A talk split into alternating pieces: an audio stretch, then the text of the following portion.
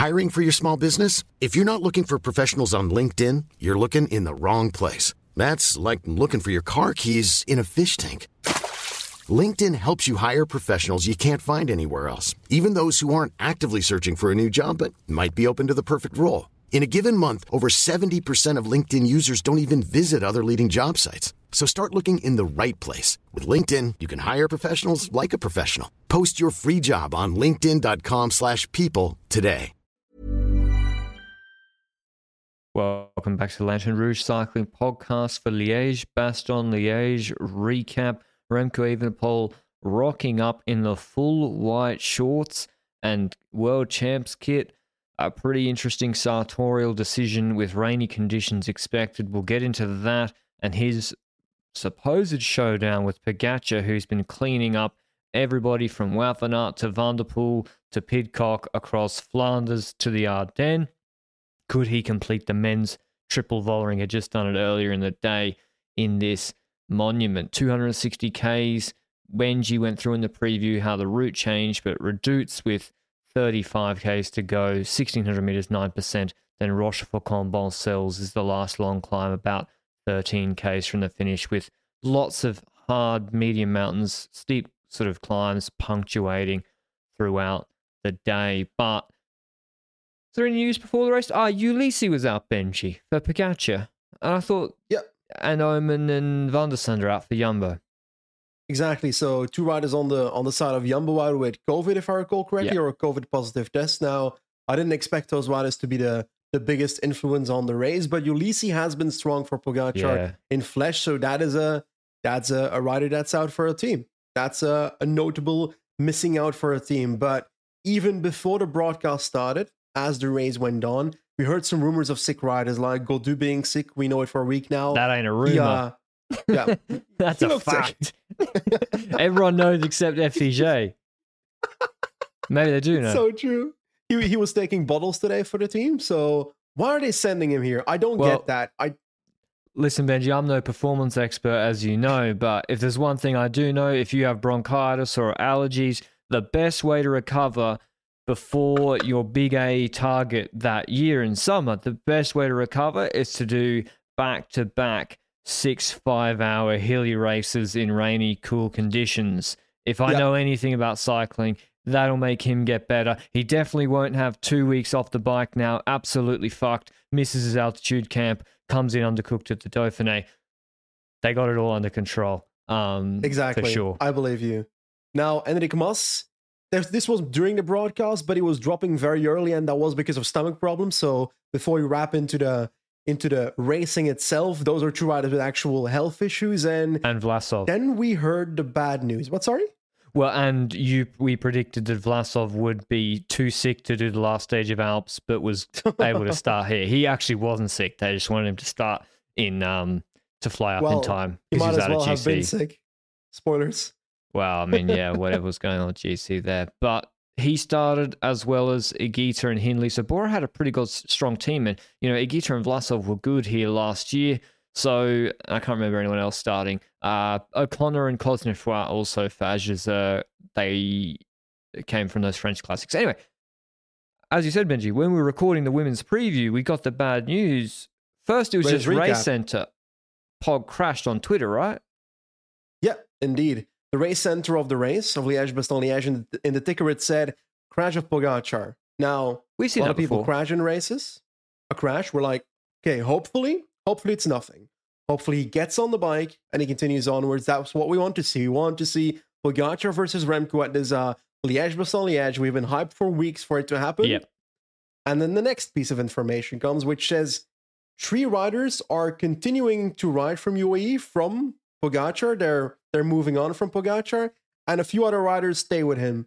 And when I saw that, I was like, why would they send UAE riders to the peloton again if Pogacar is going to restart? Yeah, I had no confidence he would continue.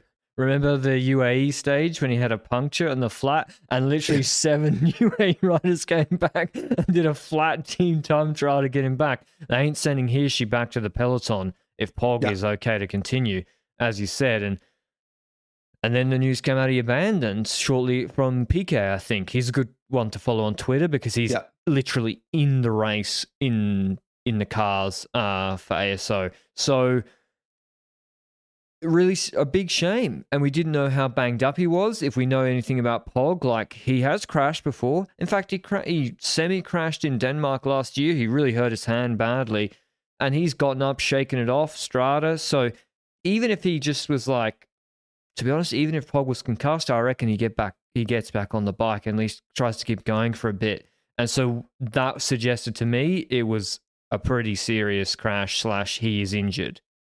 Yeah, I think so as well at that point. Then we also know that this is in my up well, in my memory, the first time he crashes out of a race in his career. It might even be career, yeah. Pro career because I do not remember him doing that at any point. He's the kind of rider that always he one has good technique so he can avoid crashes, but also next to that, he's often been quite lucky with his positioning. Well, positioning might have been a skill, but also been quite lucky of being one rider too far to the back to actually hit the ground and so forth, like in the Denmark uh, crash on the just after the bridge. Now we hear a few hours later that he is indeed injured, suffered fractures to the left scaphoid and lunate bo- bones. The scaphoid will require surgery, which he will undergo this afternoon uh, with a specialist hand surgeon here in Genk. That's what the UAE team brought out on Twitter. Now, I don't know anything about scaphoid injuries and so It's forth. wrist. My my Google search uh, went on and said something between six and twelve weeks of recovery. And um, For normal humans. for normal humans. When it comes to cyclists, they often get better quicker. I well, how, how long are ma- you supposed to recover from a collarbone? Well, I want to see the. Someone tell us. Someone tweet the, at the pod account the Google screenshot of how long a collarbone injury is supposed to take. I bet you it's like three months or four months or something. so I was on the trainer the next day. Um, but yeah, thought it's his wrist. He's broken or got a fracture in. Um, Yeah. He's probably like looking on the bright side. He was probably about to take five days plus off the bike anyway. Like with the schedule he's been doing, that would be my Yeah. guess. So hopefully he gets the surgery Yeah. done, heals up quick, he gets back on the trainer in a week or less, and this doesn't affect his Tour de France preparation too much. Um, and yeah, he's obviously gone down hard. Uh, what we le- then learned about the crash was um, Honore had hit a pothole. His front wheel just exploded, kind of like um, Bodnar. Bodnar, and we've seen a few. I don't want to start the Yeah. tubeless debate, but like um, what's his name? Who was the English fella in Carrefour de l'Arbre? There's a The guy in English de fella Labre whose in wheel Carrefour just evaporated on his front wheel. It might not have been English at all. Um, M- had it happen, but Fred Right, was also a guy right. that happened. yeah, But also in Israel, right, everybody had, literally Yeah. everybody could have been. But anyway, apparently Honore hit the deck, Pog behind him, down. So well, there's no photos, there's no footage. It was before live coverage started. Um, and I was looking on Cor Vos. Normally there's photos of it. So I think this was in a a rant. There's no even spectator Yeah. photos. So there's no crowd, nothing. So it must have been a weird part of the race. Um, you know, am I allowed to make a joke? You're allowed to make a joke. I came back to podcasting after breaking my finger um, shortly afterwards, and that was a dog. That was a serious attack. So if I know Tadej Pogacar, he'll be back. I reckon he'll be. Hopefully, best wishes to him. He'll be back fighting fit for his race before the uh, Tour de France. Pray to God, because we need him at the Tour de France. Just imagine him not being there. It would be like a, a domination that we don't want to see. So, um, anyway, Pogacar out of the race. This changed a lot when it comes to the race. First of all, when it comes to UAE, that's the obvious one. They need a different strategy. Hirschi's probably going to have a free, uh, a free day as Free leader yep. from this point onward.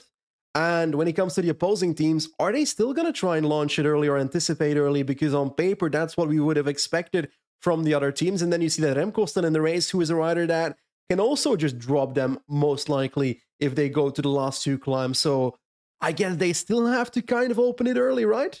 Yeah, this is the interesting thing, and um, convenient for the sponsor plug. If you're watching on GCN Plus, you saw the EF team briefing with Tom Southam. I got to say, thank God it was Southam this time because there's a little bit more life. It wasn't like we were in a mausoleum like the one like the other week. This one was actually there was a bit of banter. I quite liked it.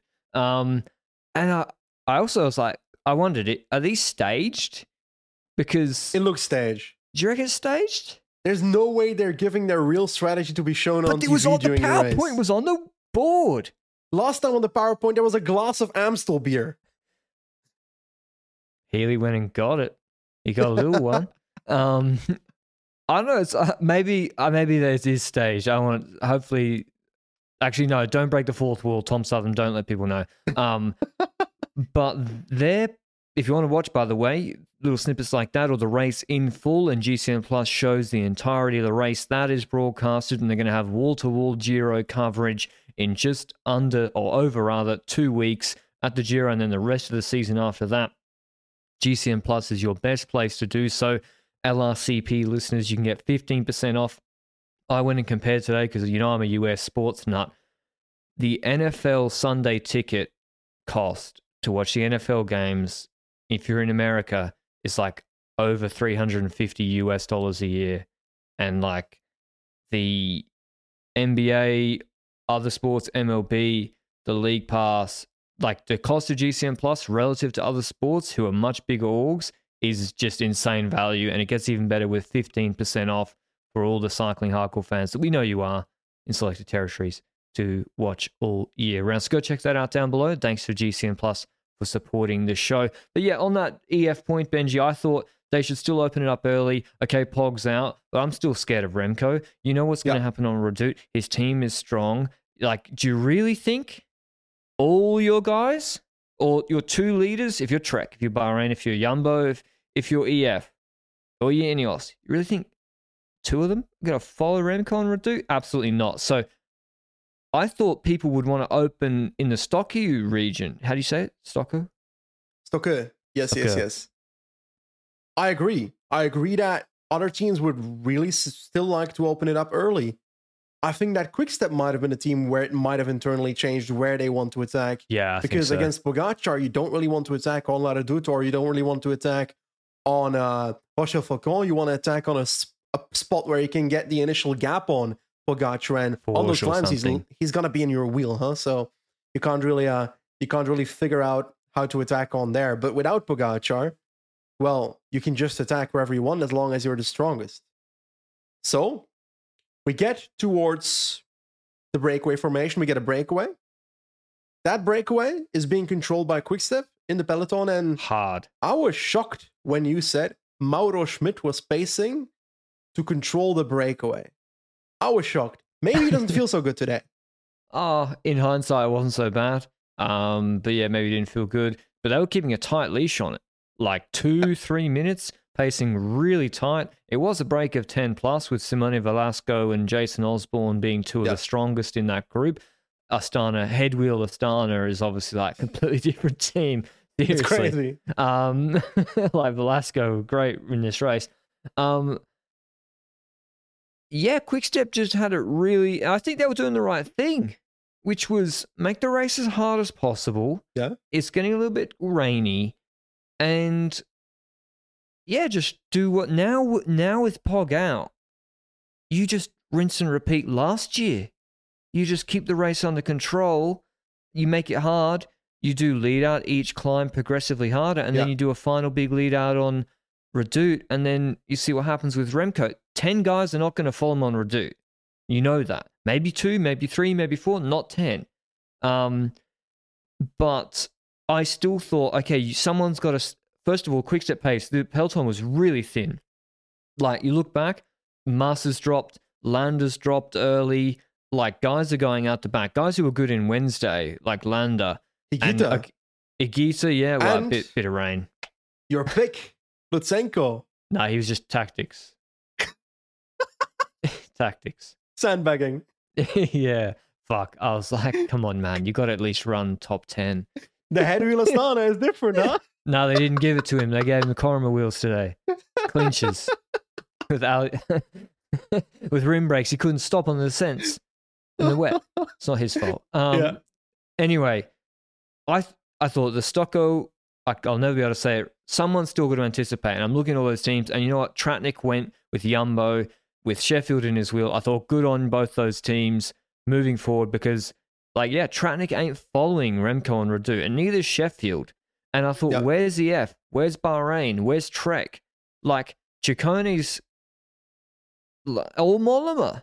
Like, where are the other teams? Maybe they did and they tried and they couldn't at that moment, but all these teams need to be there because Remco just going to cook you. Like, maybe he's underrated by those teams. Maybe they're too conservative. EF's plan, according to the PowerPoint, was to move here, but it was just Chef and Tratnik. Exactly, and you're saying it right with Trek. Mollema should have moved there because then we see later in the race that he moves in a sector that is not necessarily the right one because then Quickstep is ramping it up. So Yeah. at this point in the race was the moment to make a move, to make a group go early on, and to have that group have a bit of a gap for the stuff further part of the race because this is the moment where Quickstep doesn't want to burn their entire team instantly because if they do that, then Remco has to start countering Yeah. whatever attacks that follow afterwards. So they're gonna try and keep it slower. This is the moment to go, and they don't do that. These riders, we only see Sheffield, but mainly Tratnik. Tratnik doing the the bulk of the work. Sheffield trying to follow, and Madouas, who just instantly bonked in the wheel. So Madouas tried to follow and then died. But those three riders were the ones that tried to bridge up to the initial break, when eventually, let's not play around it too much. Tratnik was the only one that could actually do it. The other Drop two Chef. dropped off his wheel, dropped Chef, and Tratnik bridged over across a span of, let's say, 25 kilometers. Yeah, big He- effort. He looked Maybe mean. 15 to get to the front, but then he was uh then he was uh friends with Headwheels Velasco, eh? Well, not friends initially, but yeah, Tratnik looking Yeah. lean coming down from altitude. He's one of the riders like Remco who's just come down preparing for the Giro. He's looking in really good shape. And yeah, he puts a minute into the group. It was Serry or Vervaeke pacing. Vervaeke went slow on the climbs to conserve himself and then really kept the gap stable on Yeah. the flat. Smart thing to do. They wanted to keep Van Wilder for Redoute. Again, smart. And that's why if if Tratnik had some help from those other teams, maybe Quickstep don't have Van Wilder for the Redoute lead out, and maybe we have a slightly different race, may probably not a different result. Uh, but they didn't. Tratnik Velasco doesn't pull initially because he's going for the KOM. Didn't know that existed in one day races. Um, and then eventually he takes over after he secures it. Um, I think kind of feeling bad for Tratnik and, and did relay. But the gap was at like 40 seconds before Redoute, and it was coming down with Vervaeke drilling it. I swear there was a moment with like 75 kilometers to go at the Stoker where I was like, this group is 25, 30 people, I swear. I Yeah. think if Remco launches now, he bangs the race and it's his. Unironically. I Probably. was it would have been a boring 80 kilometers, but on the other end, it's also the opposite extreme where you're like 80 kilometers, so I kind of want to see him try. so Well- it's kind of like the opposite end, you know? it was looking like he had no choice. Like Mhm. Remco was getting put in a situation, and that was because they had to chase Tratnik hard. They had he had no choice. You either do the lead out with Van Wilder on Redoute and attack, or you have Fraile, Sivakov, Sheffield, Pidcock. Maybe attack you, probably not. They'll probably just do Sky Train and then get dropped. But you know, other teams might try and attack you. So he has to go on Redoute, and that's what happens. Tratnik drops Velasco, but he's not got a big enough gap on Redoute. Van Wilder and Vervaeke have done a brilliant. Oh, Alaphilippe, by the way, we've done some Alaphilippe erasure. Yeah, yeah, yeah. This guy's world champ 18 months ago. Yeah, he's had a rough time, whatever. I don't know what's gone on. I know he's getting paid a lot, but you know what? When he did well and won a lot of races at Quickstep, he probably wasn't getting paid a lot. So swings and roundabouts. This guy in the Vuelta was unbelievably good for Remco in first week and a half. Selfless, except for maybe stage four. That was a bit weird.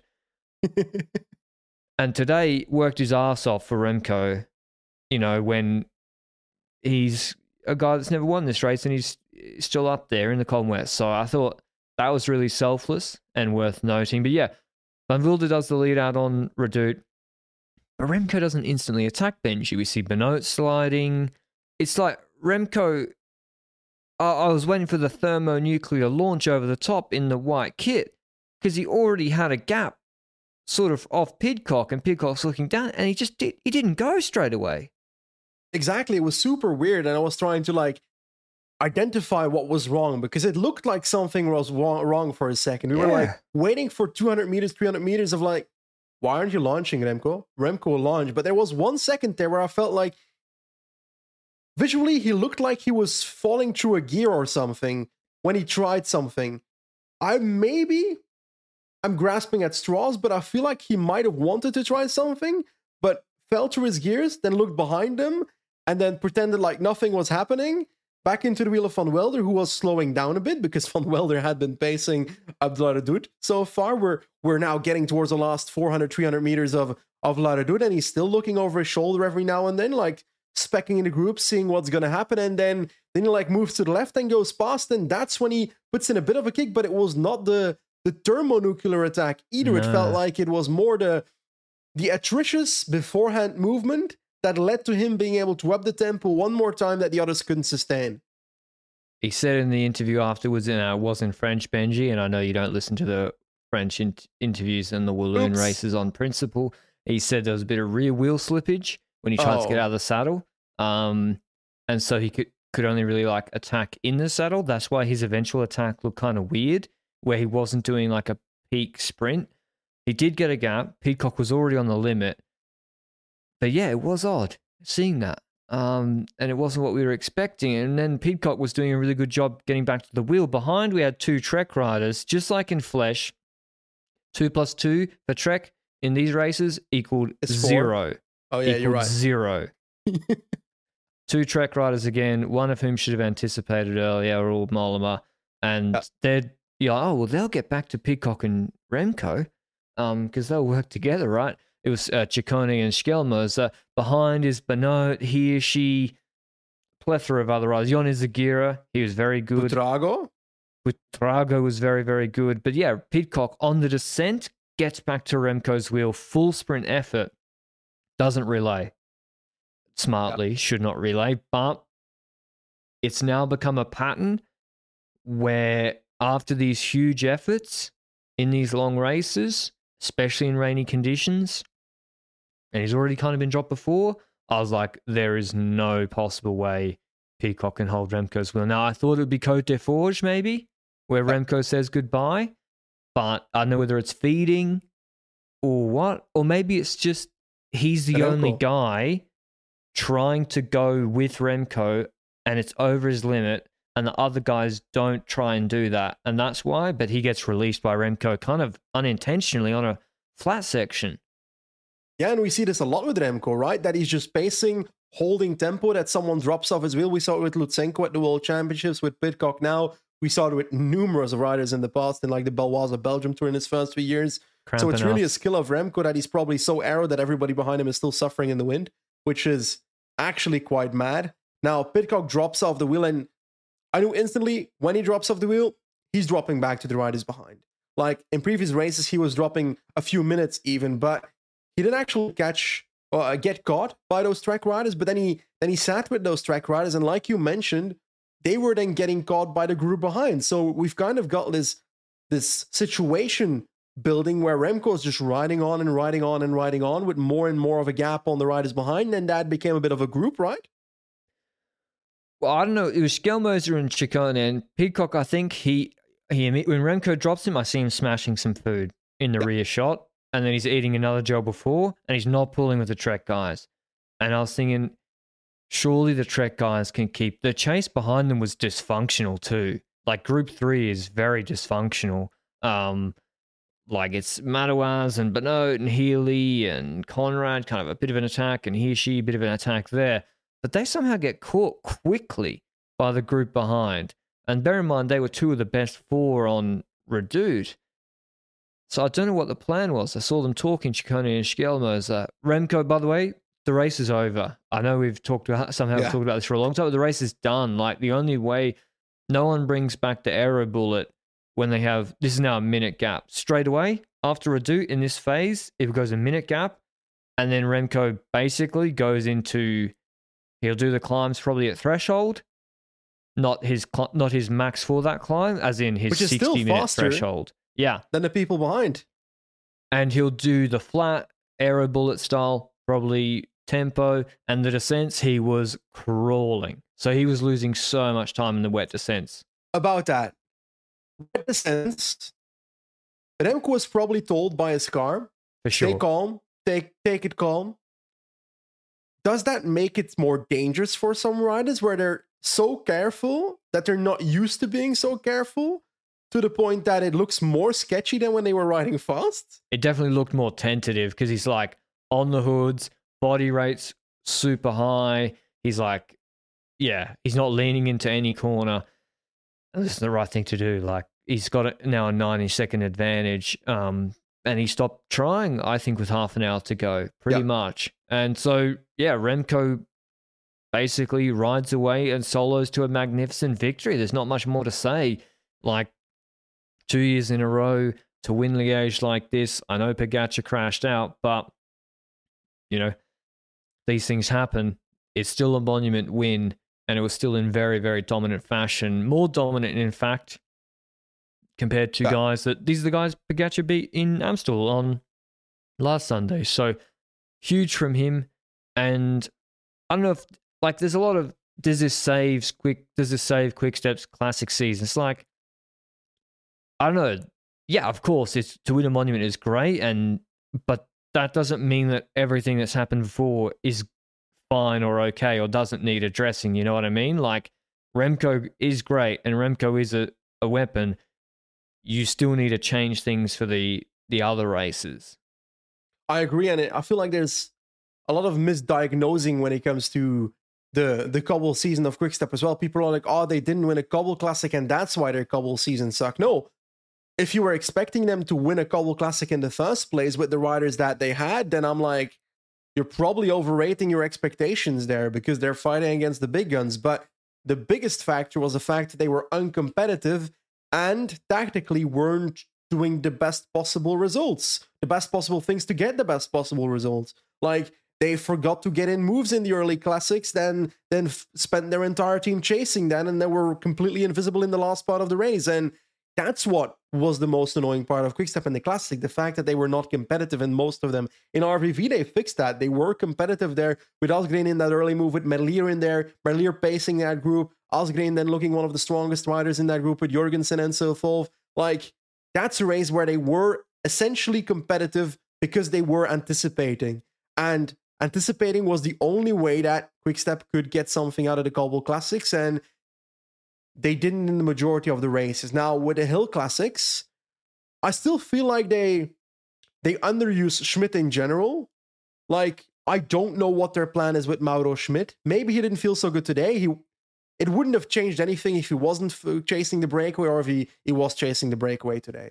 But in other races, in Cobble Classics, in earlier Hill Classics, he could have played a role in anticipating, in stuff like that, because he's a versatile guy that can get over cobbles, that can get over hills, and can play a role in the team, and would probably in one of the cobble races have been the strongest cobble rider in the team. Probably, most likely. Well, you know who is how I been? see it. Who would have been? Uh, yeah, I'm call. Remco. Don't Yeah. you think Remco would have been their best rider at RVV? Yeah, he said he wants to do uh, Ronde van Vlaanderen at some point in his career. now, to. I don't necessarily hate that he's like, oh, the Giro is coming, so I don't necessarily want Oh, to this risk year, riding no, I get it. Ronde van Vlaanderen. But in other years, I feel like it's something he should try in the same way that Pogacar is trying, and I'd love to see him do it. So, in general, I, I'm of the opinion when it comes to Quickstep. Firstly, people that expected wins from Quickstep in the Cobble Classics with the team they have, a team that has become more of a GC team focused on Remco than in the past, was a, a full Cobble slash sprint team in the past. Well, then your expectations were too high, but if your expectations were to to be competitive, they didn't deliver in the majority of the cobble races. When it comes to the hill classics, the hill classics are are seen as less than the than the cobble classics when it comes to the Flemish sponsors most likely of Quickstep. That's that seems pretty obvious to me, and the way they talk about those races as well in the media seems to be the case. But then Lefevere this week was, oh, if Remco wins uh No wins pressure. LBL. Yeah, he says, "Oh, I feel bad for Remco with the pressure, but if Remco Oh, wins yeah, yeah. LBL, then our season is then our preseason is saved." I don't think it saves the preseason, but it's still good. It's still strong, and maybe it's because we're stuck in this in this methodology in this thought process that Quickstep is a classics team while they're transitioning at the moment, then most likely next year they're gonna be even less of a classics team if our predictions on on the transfers might end up being right. But hey, Remco, mean, wins Remco- LBL. Yeah. Go ahead. Well, he, he, Remco's a pretty good trump card to have. You know, he Yep. Lombardia, he crashed out in 2020. This is his monument. But- 2021, 19th in Lombardia. Liège, he won in first time of asking last year. Then he won World Championships. Then he wins Liège again. His record in big races is really, really good the last couple of years. Well, not just really, really good, like unbelievably good. So it's that's why I think, yeah, why can't he be good at uh, Flanders? Now, obviously, it's not compatible with an altitude camp before the Giro this year, so he didn't do it. Um, but that's why I always thought, you know, get him straight in the tour because he, uh, I think Remco's a pretty good rider. But that's a discussion. We've already beat that horse. Um, I want to beat another anyway. horse. Oh, no yeah. offense to Uh, horses. yeah. I want to bring up another horse for a second here. Maybe it's a, a random take. I'm not trying to make a take, but is there such a thing as an over reliance on a single rider? In the same way as Alpecin is so focused on Van der Poel in the past. Now, Philipsen, of course, has been doing great as well, but when it comes to the monuments and so forth, Van der Poel is the one winning them. When it comes to Quickstep, everything's kind of moving towards Remco, the pressure is something that he seems to can handle pretty well right now. Let's be honest about it. The pressure Yeah. he can handle, He said he'd but he's got this. But when it comes to injuries and so forth, you're always relying on that one rider, huh? Yeah. Well, UAE do they rely on Pog too much? But then it's like they they send a lot of other GC guys to be competitive at other races. Yeah. Quickstep are a little bit, uh, not a little bit, are much more shallow than UAE. Yeah. I do think if you look at Quickstep today, tactically they were really good, and it sometimes having the clear leader, it makes things a lot more simple. Control the Yep. break, make the race hard. One by one, we burn our guys. Ilan do the reduce leader. We win with Remco. It like and with Pog, UAE is a disaster class at races without him. And then when Pog comes, Flesh control the race. Very straightforward. Everything's locked down, looking good. So in these races, having an A A one leader can make things a lot more simple. And you know, like whereas with Jumbo, with Volta and Benoot, has that really synced too much without, you know, like in Strada, if Benoot's with Van Aert, well, we all know he would have pulled Pidcock back or at least got Yeah. on the front and tried to. So Yeah. sometimes having the lead, but yeah, to your point, so much is the reliance on Remco. Like, what's Van Wilder's role here out of contract? What's Vansevenant's sort of future at this team or role? Like, Van Wilder, is he going to get a World Tour stage race he can lead this year? He didn't get to lead. Did he get to lead any of the Ardennes or was he at um, altitude Algarve. camp with the team? He was at altitude camp after Algarve. He led He did Algarve. He, uh, yeah, you're right. He did Flèche, but Flèche is not the one where Van Wilder will strike in the him. first place. Algarve was one where he had the lead and where he has proven that he could do something. well. I'd like to have. I'd like to see him be able to do stuff like uh, a Burgos, for example, that kind of stuff, and maybe he even gets to go to a to a Vuelta or something if Remco isn't sent there in the first place.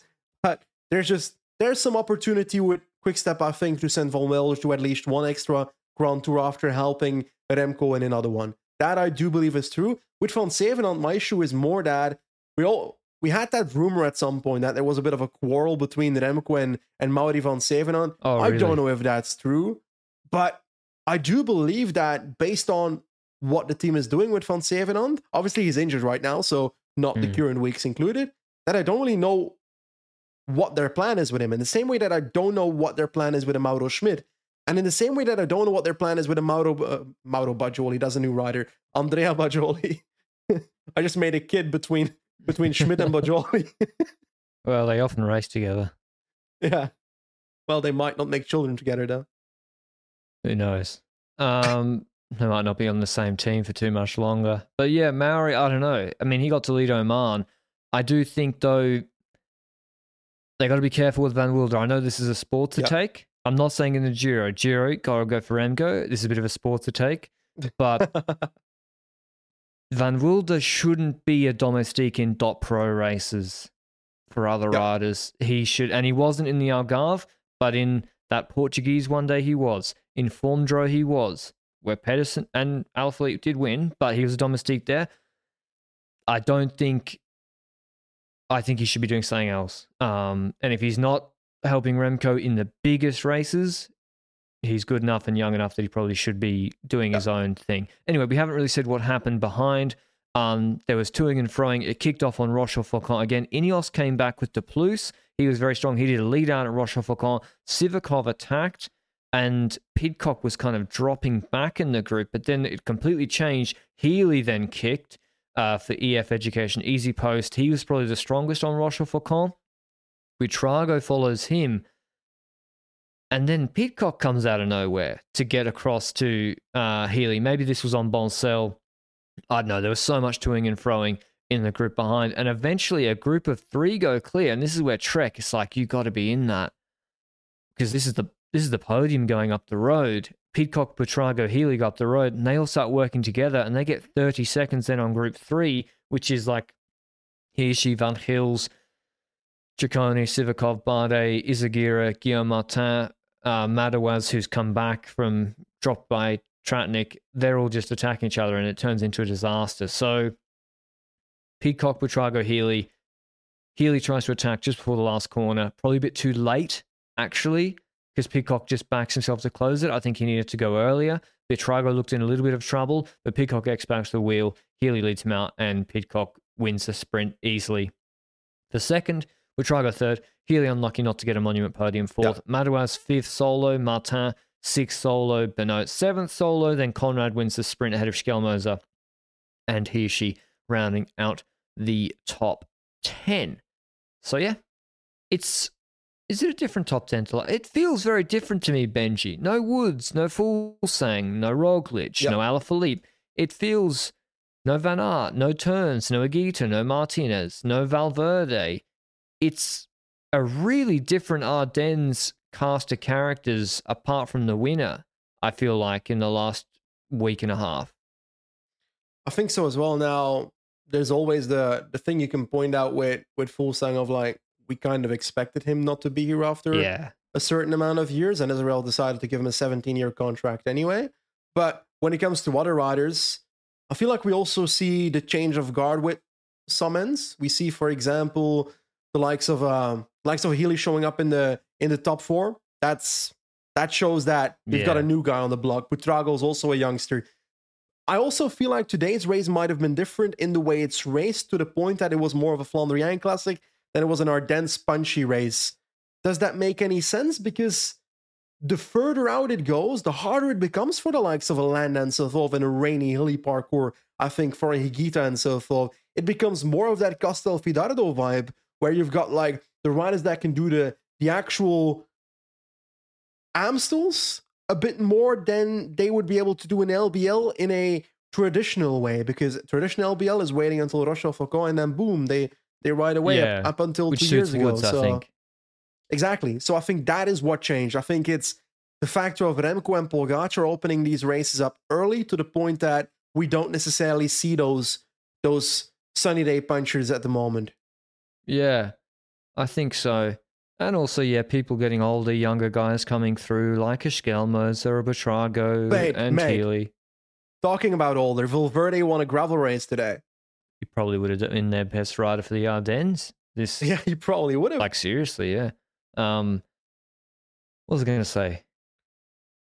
Yeah, Trek will be disappointed with not getting a podium. I think um, yep. with Skjelmose or Ciccone, and Pidcock unlike Amstel, he seemed to regather himself. I was really surprised. I wasn't expecting it, but yeah, he got that food in after getting dropped by Remco, and he, he bridged back across to the Healy big move on Boncel or Roche-aux-Faucons, whenever it was, and to get second from where he was, to be honest, pretty good from him. Given that I don't think anyone was touching like Remco today. If he fed well, if he didn't feed well, he's getting dropped on Forge or Roche-aux-Faucons.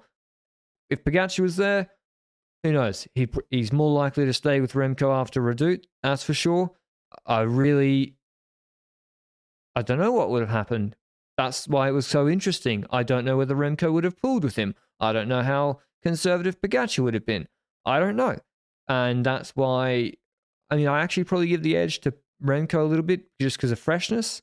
Um, but we were denied of that. So it's a little bit of a shame, to be honest. Um, but still, that's the way it goes sometimes. Do you feel like we're kind of stuck with the Pidcock narrative in the spot where he's just not good enough to follow the the big f- three, four riders that is the Pogacars, the van the Van der Poels, and the Evenepoels in the world? Because we've been talking for a while now about what his eventual goal will be, whether he will transform into a into a, a Tour de France GC rider at some point. But he was clearly looking to to get something out of first the Cobble Classics, then concussion happened, then the Hill Classics, and I feel like he's just not there, as in just under the top riders. Yeah, I think so. I mean, he's going for the win. He's trying to follow them. Yeah. And, you know, maybe that's why if he rode like Healy and Amstel, maybe he doesn't crack so badly. Or maybe, I don't know. Um, maybe he said his punch is missing. Maybe the concussion affected him. Maybe the feeding's a problem and he can't keep enough food in or store enough glycogen for these six hours, 260k marathons, which are raced from the gun just about. And that just, the attrition of these races wears on him until bang, he's gone. Uh, I don't know. I don't know. He's certainly talented, and to come back and get second is really good. And um, but yeah, he's not he's not on the level of a Remco or a Pog or a and and in the Cobble Classics it's even harder because he's like sub sixty kilos, and on the flat, the heavy or the the sort of heavy stuff, he gets just cooked by um the bigger guys. They're like eighty kilos, Van Aert and Van der Poel. Can't believe that we made this podcast relatively long already and haven't discussed for a single second the effect of white shorts. Like, I mean, does it give you make you go faster? I don't know. It it looks better on the bike, but off the bike it doesn't look good at all. I mean, really? I haven't seen Yes. Remco off the bike in my life. Um, he stuck to it, glued. True, it probably doesn't look great running riding around. I don't know. Is that what get- Soudal does? Glue? am I yeah? I think it is. Uh, yeah, a construction product. Um, well, hopefully they can get some more sponsor dollars in, so maybe they can pay Remco's Liège bonus promptly. Um, or I don't Every know. I- race the guy wins, he loses a domestique next year. Probably. And he's like, was imagine Remco sees the Tobias Foss contract. He's like, what the fuck?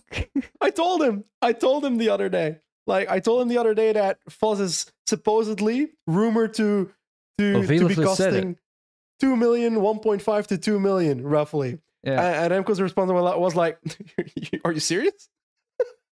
well, I mean, I'll, I'll do the rant now Okay. because I just listened to the McQuaid podcast again on what's occurring with G. It's actually a really good pod. Would recommend you listen to it. McQuaid, that his agent runs Trinity Management. Very good pod. Very frank. I listened to it twice now. I remember I went and drove to Geneva to do that exam, which was a bit of a, a nightmare. And, you know, four people passed out of 30 people, and everyone's motivated and they study. And they do that agent exam. And I had to do it if I wanted to get the agent certificate, which I have, but then I don't use anymore or use it all because Mhm. of the Jumbo work. But I had it anyway, um, at least for the lols. And nice Instagram picture, I guess. And do all that, had to do it because even though I'm a lawyer, because I'm not able to be a lawyer in Andorra when I'm domiciled, I have to get the certificate. Only if I lived in Australia could I do it. Playing by the book completely. I have to do all that. University educated, and so are the other people in the room too, doing that exam. A lot of them. Yeah. Patrick Evenepoel doesn't have to do any of that. And he just goes to dinner with Remco and Lefevere and negotiates probably the most, from a rider perspective, one of the worst contracts in sports. And he doesn't need any certificate or Mhm. whatever because he's a relative. Now that's fine. That's their choice. And McQuaid said it too. Like, he, you know, that's some people, it's not all about getting the most amount of money possible. Um, life's not all about money, and he's still getting paid significantly more than the average human. But I think where that falls down is if you give a quick, if you give, because I'm I'm bringing all this up, Benji, because you said he'll lose a domestique.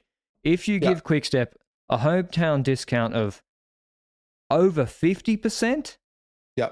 you cannot then have the team turn around in transfer market and say, "Oh well, sorry, there's no money to get you any domestiques or whatever." It's like, Yeah. come on, this is the deal. This is this is the what are we doing here?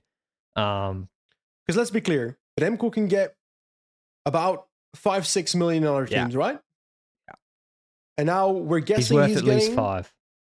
Now we're guessing he's getting two, two point five max. I have no idea, but he's not getting five.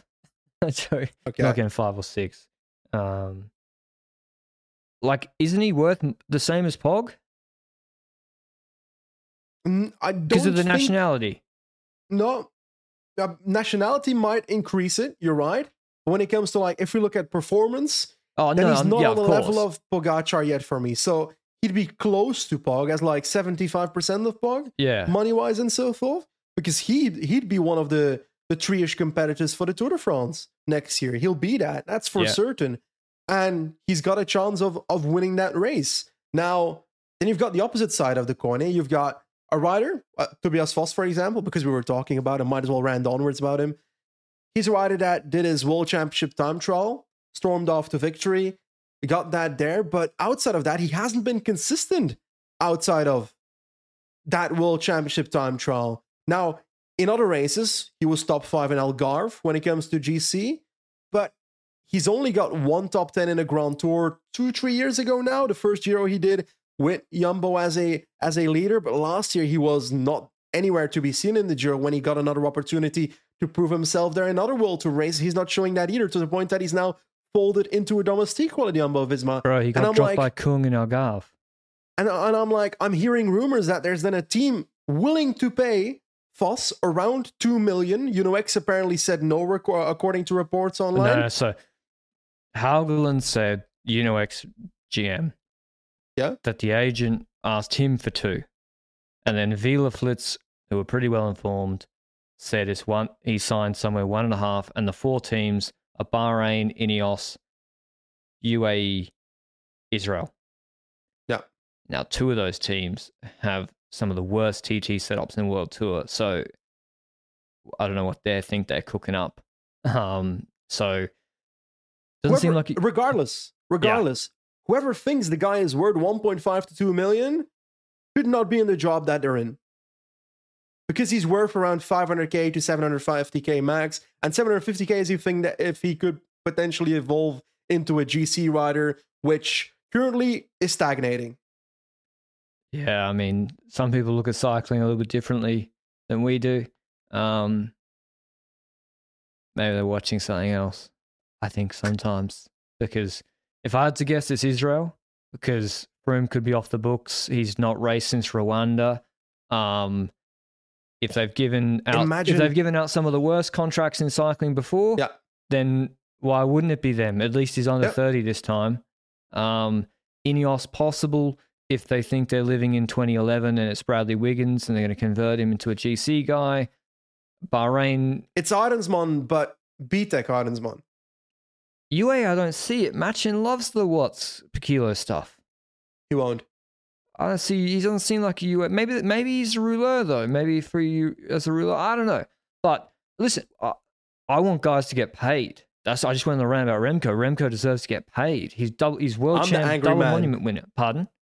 I'm the angry man complaining people get paid too no, much. no, no. It- It's it's you're just saying like I ho- it'd be great if every cyclist who risks life and limb they all get paid 10 million a year. That'd be fantastic. Um, Yeah. But of course, there's market prices, and some teams see things very differently, and it's not as it's not as analytical this the pricing as uh, other sports, and that's how somehow you can have situations where, as you said, Foss could get paid that, Remco could be on not something too dissimilar.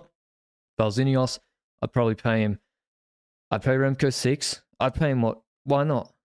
What else you Yep. got on? You busy? Yep. But wasn't there a rumor that Bora has already offered like five or so at, at Remco in the past? Which, But if this, but this is where the agent thing comes back in.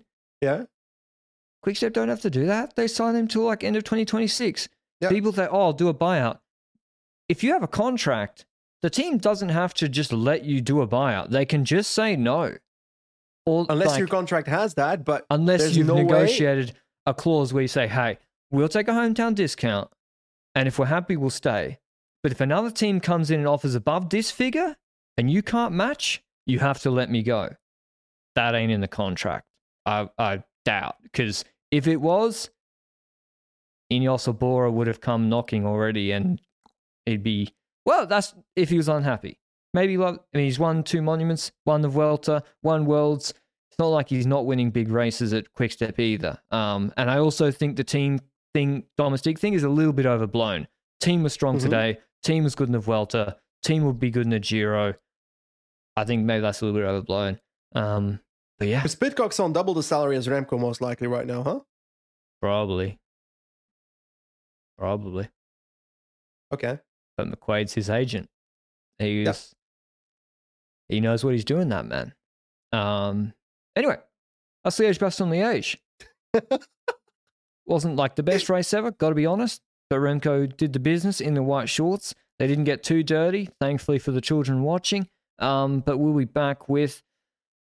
We won't have Romandy daily coverage this week. Uh, we will do a wrap up at the end of the race. Um, for the five Romandy fans out there, I'm sorry. Sorry to Romandy, but we're having a little break before the Giro. And then, yeah, we might have some transfer news if more stuff kicks off. It seems to be that season at the moment. But I hope you enjoyed the podcast, and uh, we'll see you in the week or later in the week. Ciao. Mom deserves the best, and there's no better place to shop for Mother's Day than Whole Foods Market. They're your destination for unbeatable savings, from premium gifts to show-stopping flowers and irresistible desserts. Start by saving 33% with Prime on all body care and candles. Then get a 15-stem bunch of tulips for just $9.99 each with Prime. Round out Mom's menu with festive rosé, irresistible berry chantilly cake, and more special treats. Come celebrate Mother's Day at Whole Foods Market.